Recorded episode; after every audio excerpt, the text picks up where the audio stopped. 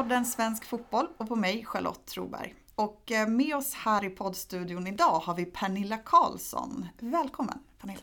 Tack så mycket! Du jobbar som nationell fotbollsutbildare på SVFF. Ja, det stämmer. Innan vi går in på dagens podd, kan inte du bara berätta vad en eh, nationell fotbollsutbildare gör? Ja, vi jobbar ju ut ifrån SVFF ut mot distrikten. Vi är indelade på olika regioner, så vi är 16 NAFÖ i hela Sverige på åtta regioner. Och med NAFÖ det är förkortningen för nationell fotbollsutbildare? Exakt, yes. bra. Vi älskar förkortningar i, i svensk fotboll. Eh, vi jobbar framförallt med tränarutbildning och spelarutbildning. Det är våra största uppdrag. Eh, och och dessutom så har vi också, vi jobbar med våra fotbollsgymnasier, nio då, och också med att vara budbärare från SVFF kring eh, material, nya grejer som kommer ut och som ska implementeras ute i distrikten. Så vi jobbar mycket med distrikt och väldigt tajt tillsammans med dem i deras verksamhet också. Är ni också delaktiga i uttagningar till olika läger och Berätta lite kort om det. Mm. Ja, det ligger i spelarutbildningen då, så där jobbar vi både med distriktslag. Vi ska ha koll på de bästa spelarna som är i våra distrikt. Alltså de spelarna som är aktuella för att bli uttagen till eh, regionalt läge, matchläger men också till våra landslag. Eh, och den, då gör vi det och jobbar tillsammans med våra förbundskaptener. Så du har väldigt bra koll på spelarna i din region? Ja, jag har väldigt bra koll på mina spelare. Och vilken är din region? Min eh, region är Jämtland Härjedalen, Ångermanland och Medelpad. Men du eh, har också varit tränare väldigt länge. Ja, det har jag. Mm. Jag har varit tränare i 38 år räknade vi ju ut här precis innan. Ja, men det är en tid så du har mycket erfarenhet här. Och ja, jag har varit tränare på alla nivåer också. Både på dam och herr och ungdom och barn och ja, hela vägen. Mm. Vi ska prata om nivåindelning idag. Och mm. det har du varit med i podden en gång tidigare och mm. pratat om. Men det är ett ständigt aktuellt ämne och det var faktiskt vårt mest lyssnade avsnitt. Jag tänker att vi, vi tar och pratar om det igen helt enkelt. Men förutsättningarna ser lite annorlunda ut över landet så det kanske vi ska prata om först. Ja, det gör det absolut. Det, min upplevelse är ju att detta är ett stort ämne framförallt i våra städer. Där det finns väldigt mycket barn och ungdomar men begränsade utrymmen och anläggningar för våra barn och ungdomar att vara på. I, där jag kommer ifrån, Småland, där jag är uppvuxen, eh, och i Hälsingland där jag bor nu då, så är ju inte det ett problem. Eh, eftersom vi har vi, får ju, vi måste ju jobba för att rekrytera barn och ungdomar och anläggningar har vi i kanske inte överflöd, men bra tillgång till. Vi har fått in ett mejl från eh, en tränare som jag antar att han är från en eh, storstadsregion. Och den här personen verkar ha de här tankarna kring eh, ja, men nivåindelning och nivåanpassning. Han skriver så här. I den förening jag är aktiv i så kör jag mycket nivåanpassade träningar och syftet för mig är att alla ska få utvecklas efter de förutsättningar man har. Detta roteras efter hur de utvecklas. Jag tar ett exempel från vår träning. Vi spelade 7 mot 7 och vi var tre lag och alla var med och spelade oavsett nivå.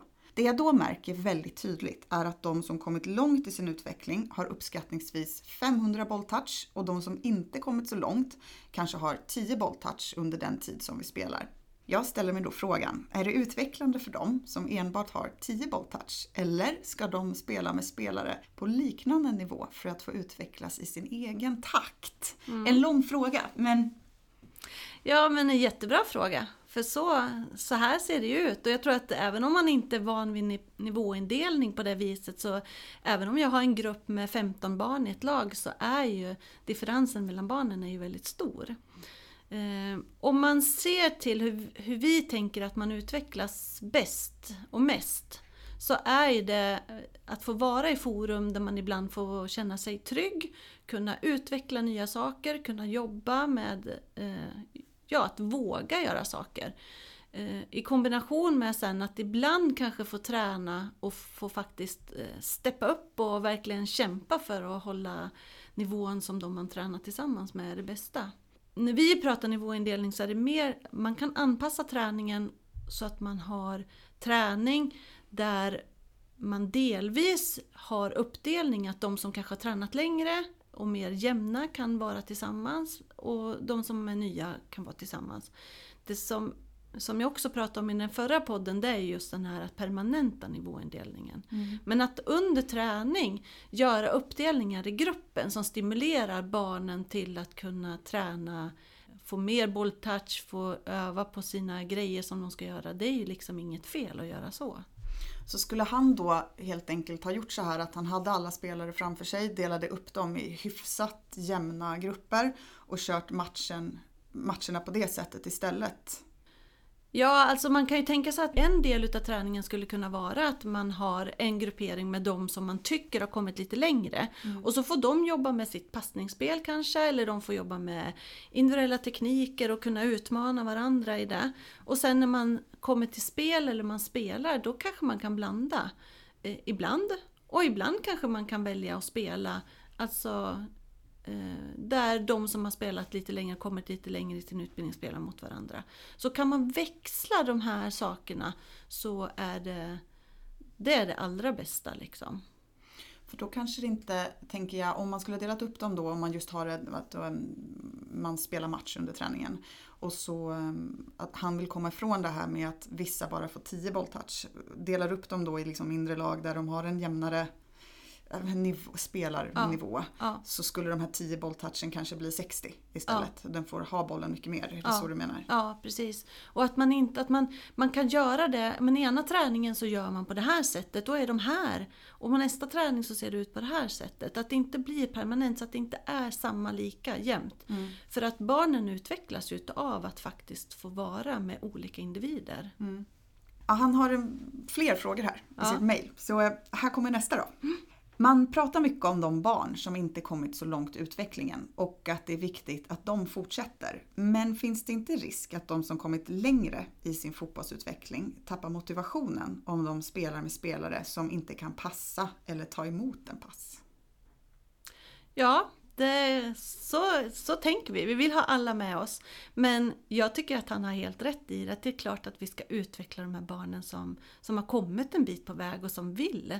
Att de tycker att det är utmanande eh, att fortsätta spela fotboll. Eh, och det är ju jättesvårt.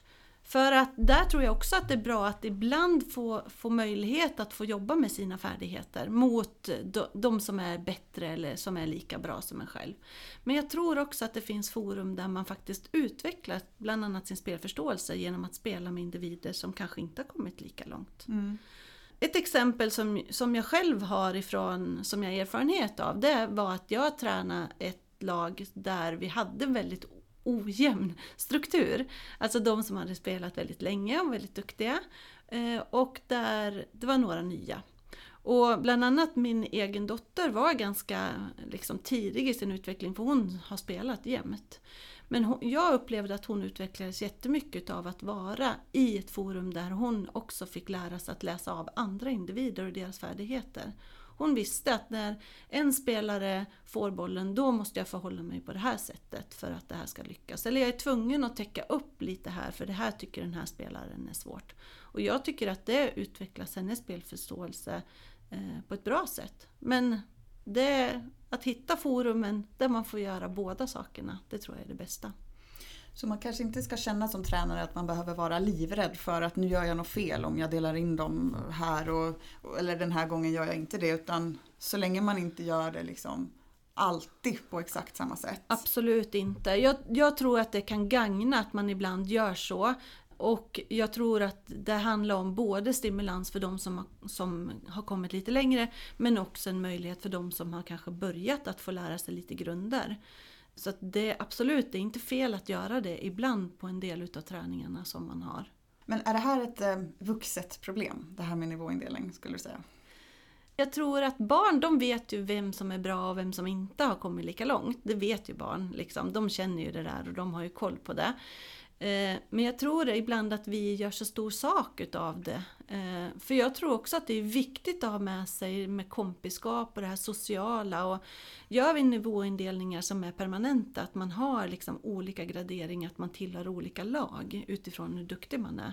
Då innebär ju det att min bästa kompis kanske spelar i det laget som är längst ner i skalan och då får inte vi träna tillsammans. Så det tror jag också är, man bör ha med det.